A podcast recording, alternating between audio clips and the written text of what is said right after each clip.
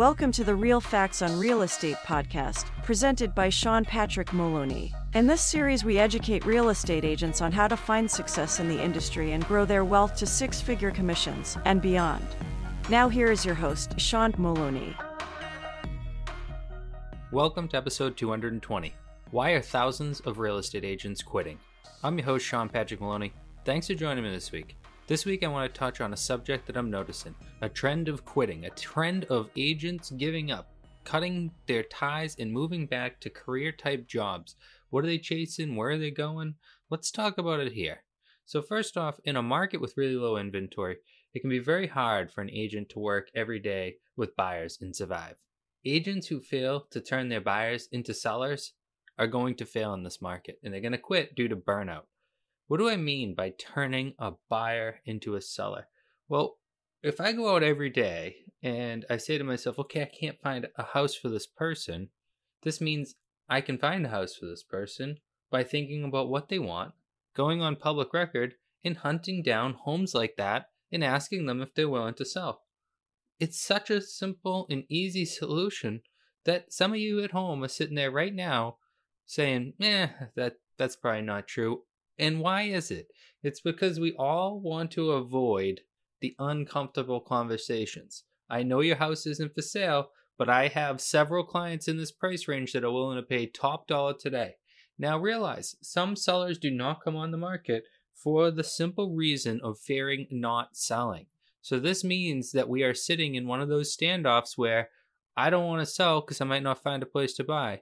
I can't buy because no one's selling if they could meet each other, they'd realize it could be a pretty smooth process.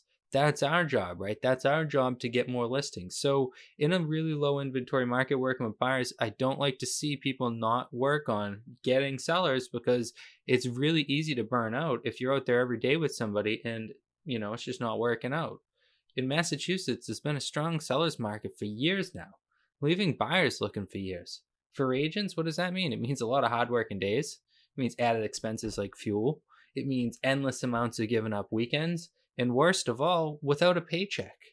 So, what are we doing about it? How do we deal with that? How, as an agent, do you survive a situation like that? The truth is, you need to be working on those sellers. You also really, really, really need to be working on your offer process.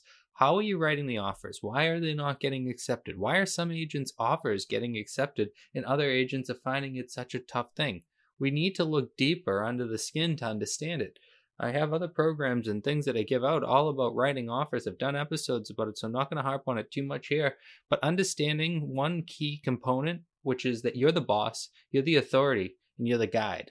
If you keep meeting with people and they keep writing offers that don't get accepted, and every time they ask you questions, you just keep saying, them, well, do your best, do your best what does the best look like? I know at first when we came into a seller's market, we really don't want to agitate buyers too much, but it's clear as day and blatant that we are in that type of situation here in Massachusetts. There are less houses than people, and we're constantly in this situation. So, what we need to do as the authority, as the professional, as the guide, is to really help them understand what it's going to take to write winning offers. Looking at things like average list to sale price ratios, looking at things like comparative market analysis, looking at things like the traffic, understanding that people are willing to pay sporadic amounts to win when there isn't a house in their situation.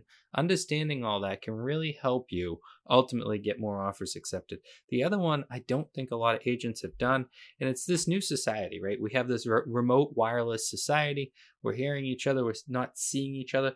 Agents don't tend to get to know each other as well as they should. If there's two similar or like offers that have the exact same terms on everything, and I'm an agent and I know one person and I don't know the other person, I'm probably going to go with the person I know because it's easier to do the business. So just simply knowing people sometimes can be the difference between your offer getting accepted. Or even worse, imagine being a jerk as a real estate agent and then wondering why your offers don't get accepted, being tough to deal with, not controlling your buyers, calling the other agent all the time off the hook. Sometimes agents don't realize we are part of the offer. You are working with me. You are working with my mortgage brokers, my attorneys. You're working with my clients. You're working with what I build as a real estate agent. So if I don't build a good system, people don't want to work with me. So this all ties back to a person who's non professional ends up quitting because they end up getting burnt out because they're spending their time into the wrong things constantly. The real reason most agents quit is their failure of personal training structure. Use a market like this to learn to leverage off of your pool of buyers to entice those sellers. Learn to change how you operate as a business based on the environment you're in.